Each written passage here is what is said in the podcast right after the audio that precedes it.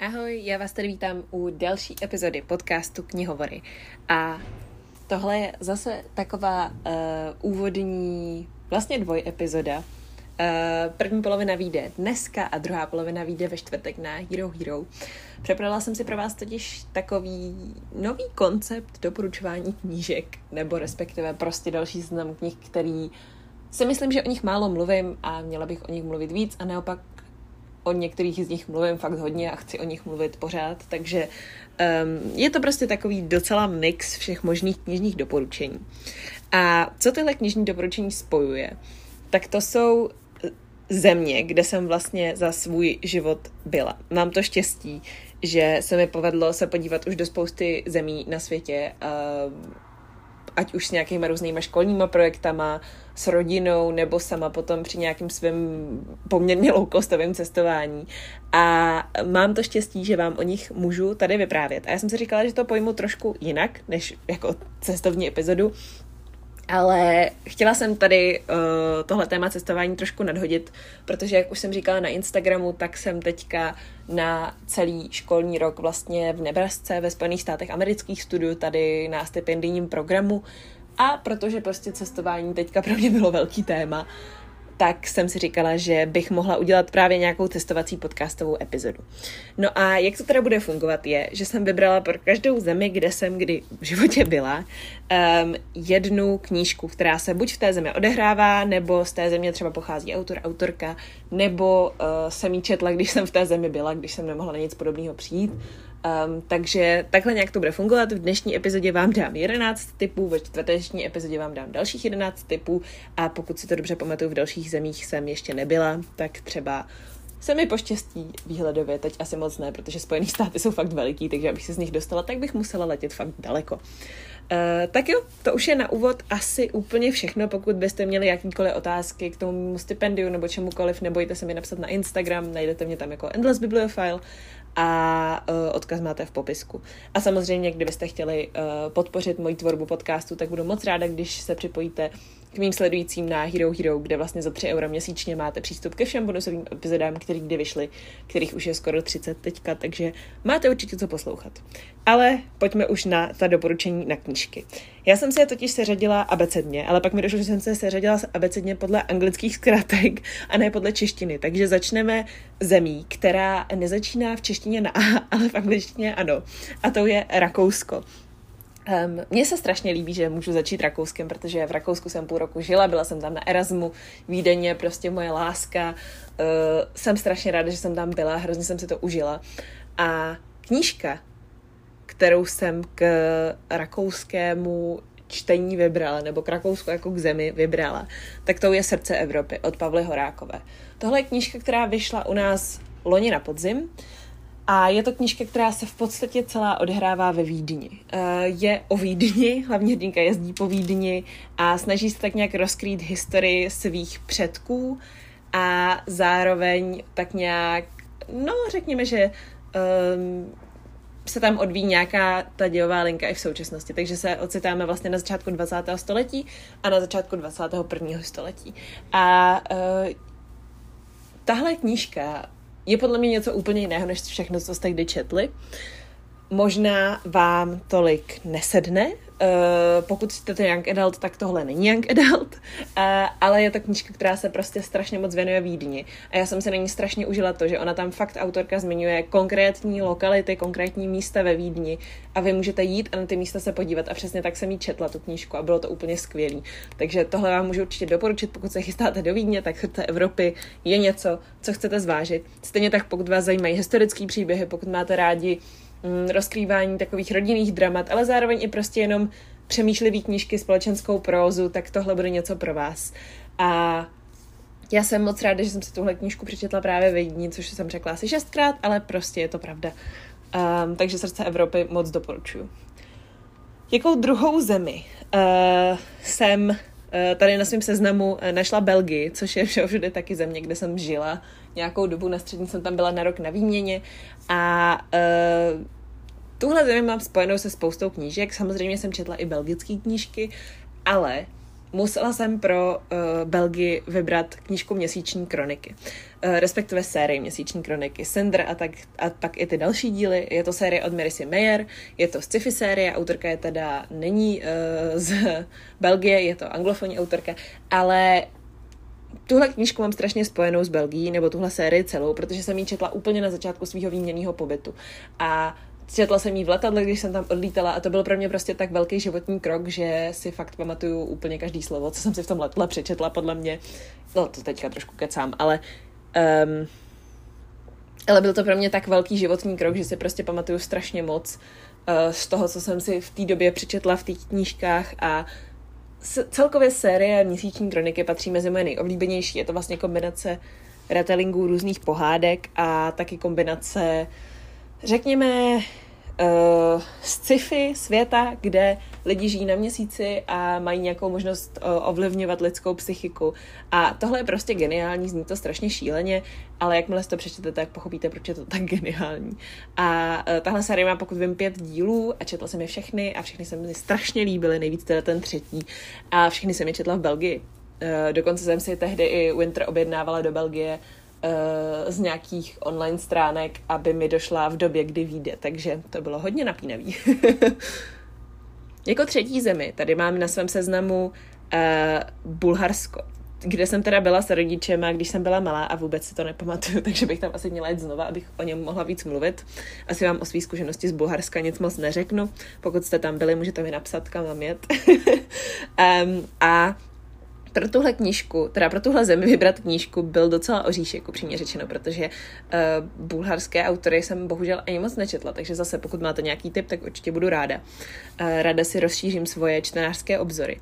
No a uh, Bulharsko teda nakonec ode mě dostalo trošku stereotypně asi uh, Harryho Pottera a ohnivý pohár, protože tam je Viktor Krum, což je jeden z hlavních soutěžících v turnaji tří kouzelníků, to všichni pravděpodobně znáte, takže to tady nemusím vysvětlovat. Prostě je to asi jediný bulharský, uh, jediná bulharská postava, která mě napadla, což je fakt škoda. A myslím si, že bych to měla napravit. Ale když už se bavíme o Harry Potterovi a ohnivém poháru, tak musím říct, že to je teda můj druhý nejneoblíbenější díl Harryho Pottera, můj nejneoblíbenější je bohužel teda tajemná komnata, protože jsou tam pavouci. Ale Harry Potter a ohnivý pohár není to úplně můj uh, favorit, ale je to prostě knížka, kterou si umím představit spojit s Bulharskem, takže aspoň, aspoň takhle, no. Tohle úplně uznávám, že není doporučení na výši. Co ale je doporučení na výši, je samozřejmě Česká republika, kterou jsem taky musela zahrnout tady do svého seznamu, protože halo, Česko.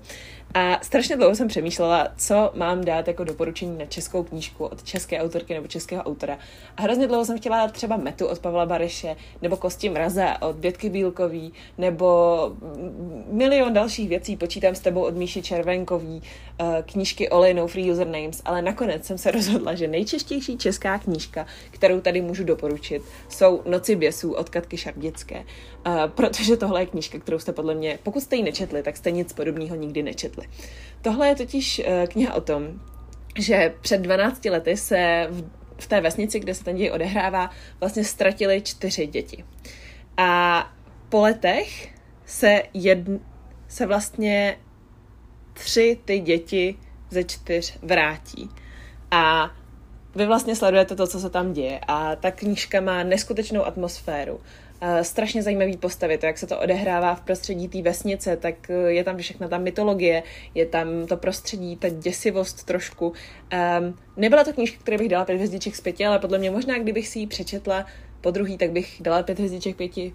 Přišlo mi, že vlastně největší moje výtka bylo, že to bylo moc krátký, že mi to přišlo, že tam nebyl dost prostor na tu zápletku, že bych si klidně přečetla třeba o 100-200 stránek víc, ale uh, chápu, že um, tohle je prostě uh, vždycky nějaký rozhodnutí, který autor, respektive redakce, musí udělat a prostě to tak je. Každopádně, pokud by Katka náhodou napsala druhý díl Nocí běsů, tak bych ho rozhodně četla a pokud jste Noci běsů ještě nečetli, tak vám je moc a moc doporučuji. Jako další zemi, tedy na svém seznamu, mám uh, podle abecedy Estonsko. Uh, a Estonsko je taky země, u které jsem nenašla žádnou knížku kterou bych s ním měla vyloženě spojenou jako s estonským autorem nebo autorkou nebo tak něco. Ale vzhledem k tomu, že jsem v Estonsku byla vlastně třikrát, jednou, když jsme tam jeli na road trip loni, a vlastně letos, když jsem letěla do Finska, tak jsem vlastně letěla do Estonska a pak jsem jela do Finska trajektem, takže jsem vlastně v Estonsku byla, když jsem jela do Finska, i když jsem jela z Finska. Takže jsem samozřejmě zavítala do svého oblíbeného knihkupectví, které se nepamatuju, jak se jmenuje, protože estonština je pro mě záhadným jazykem.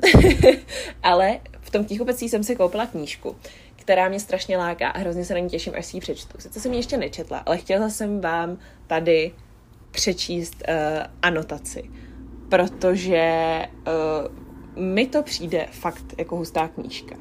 Tahle knížka teda, uh, já jsem si ji koupila v angličtině, ale vyšla v češtině uh, v nakladatelství Kontrast uh, v roce 2020, takže vám přečtu tu českou anotaci. Uh, Cassidy Holmesová není jen celebrita. Je to drzá Gloss, čtvrtá členka nejpopulárnější popové skupiny, kterou kdy Amerika viděla – populárnější než Britney, tančící se svým hadem, nebo Kristýna v Dirty. Skupina Gloss byla popovým fenoménem, jenž zbožňoval doslova každý. Fanoušci se nemohli nabažit skupiny, její hudby a dramat, která se za nimi táhla jako můry za světlem. Až do jejího náhlého rozpadu v roce 2002. A v centru toho všeho byla drzá Cassie, rodečka z Texasu, jejíž typický úšklebek dostával všechny do kolen. Teď je ale mrtvá. Zabila se. Celý svět se snaží vyrovnat s touto nečekanou zprávou, ale nikdo není ve větším šoku než bývající Glossies. Před 15 lety se byly Rose, Mary a Yumi s Cassidy nejbližší a tato ztráta je tvrdě zasáhla. Když ještě skupina fungovala, všechny se s Cassie zblížili, povídali si a sdíleli společná tajemství.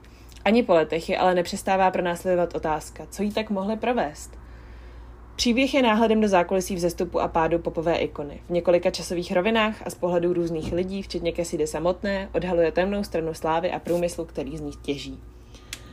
Um, tahle knížka se teda jmenuje The Unraveling of Cassidy Holmes, nebo v češtině Jaká byla Cassidy Holmesová. A jistě chápete, proč mě zaujala. Je to prostě jednoduše proto, že je strašně podobná knížce Daisy Jones and the Six. A to je knížka Taylor Jenkins Reid, která je podle mě úplně, no, úplně nejlepší.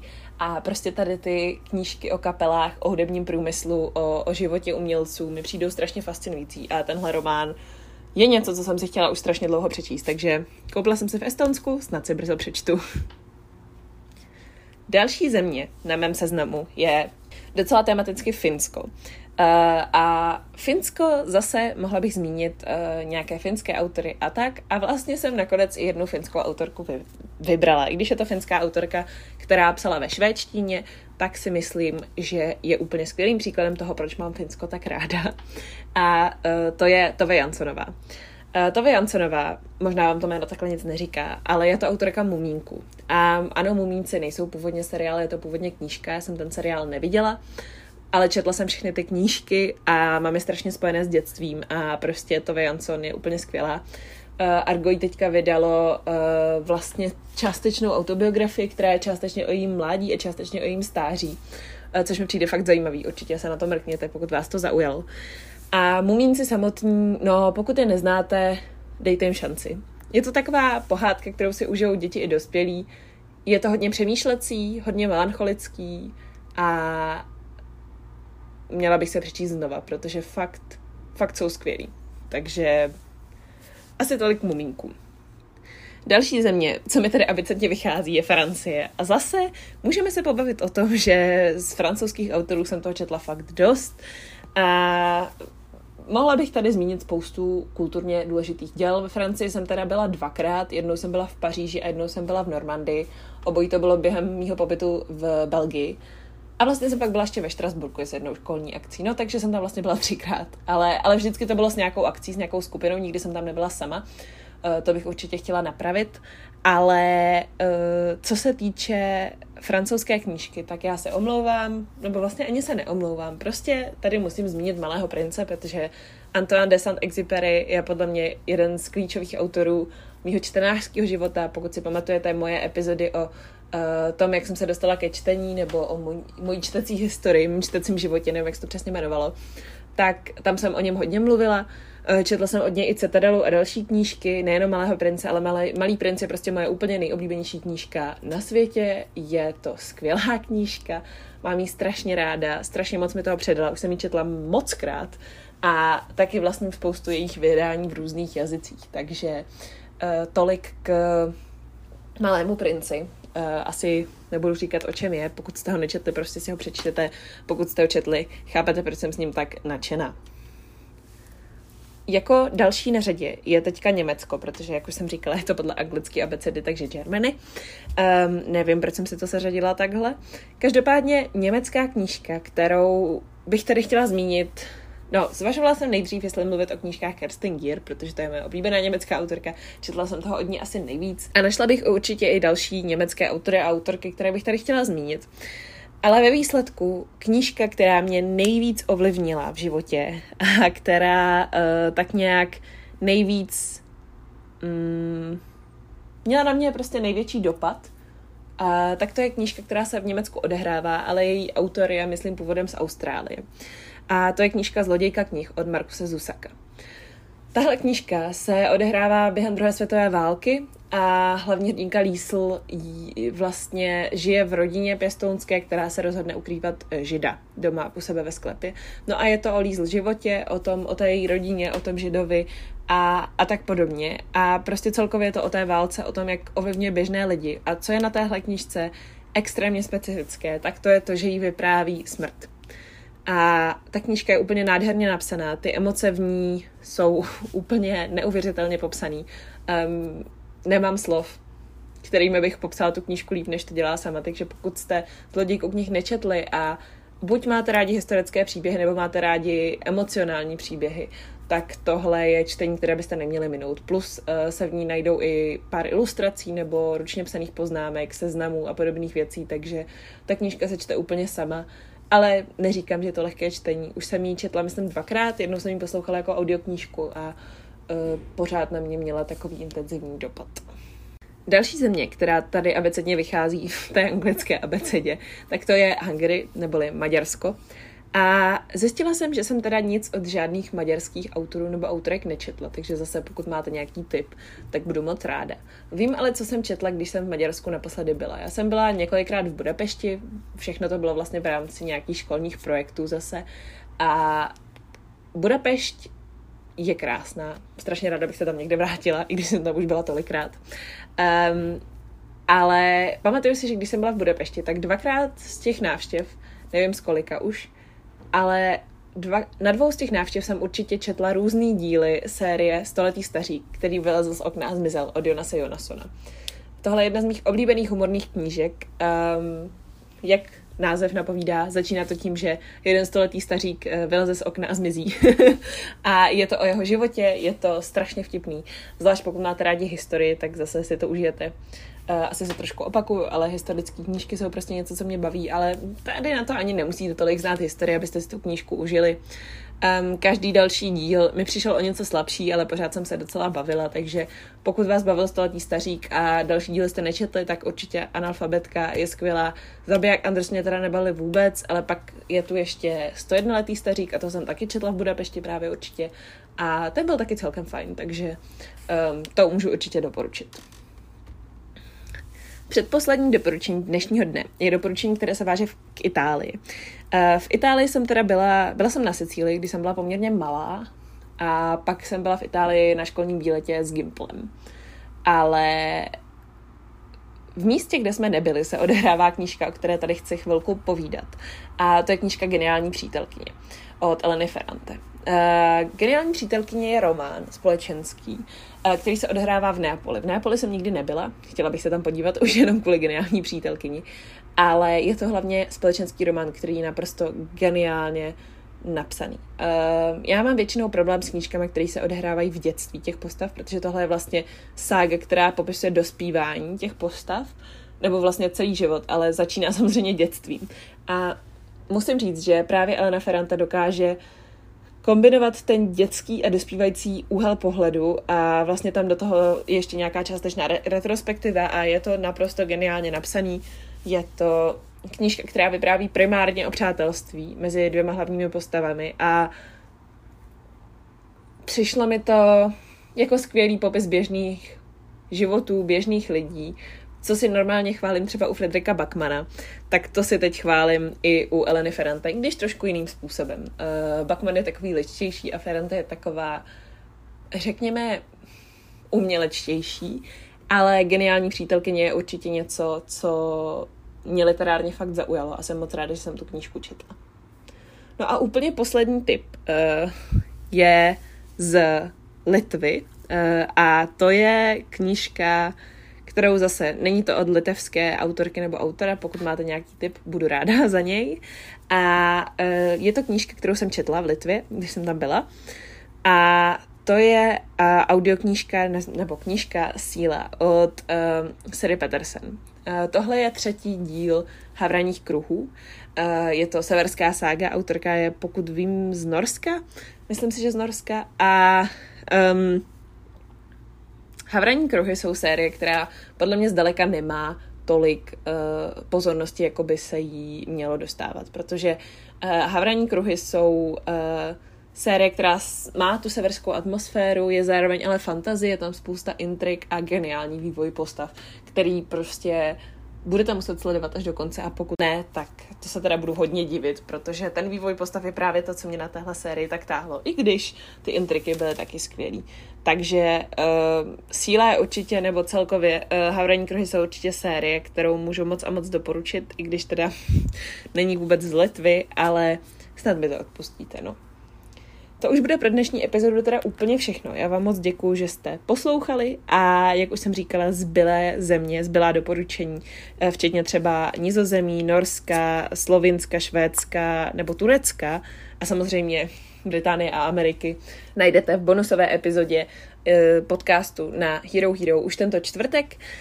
Um, to je ta nejbližší epizoda, na kterou se můžete těšit samozřejmě, ale na příští týden mě samozřejmě čeká i přečteno za srpen, které teda nebude asi úplně tak bohaté, um, ale je plné skvělých knih, takže se snad máte na co těšit. Moc vám děkuji, že jste poslouchali, mějte se krásně, čtěte a ahoj!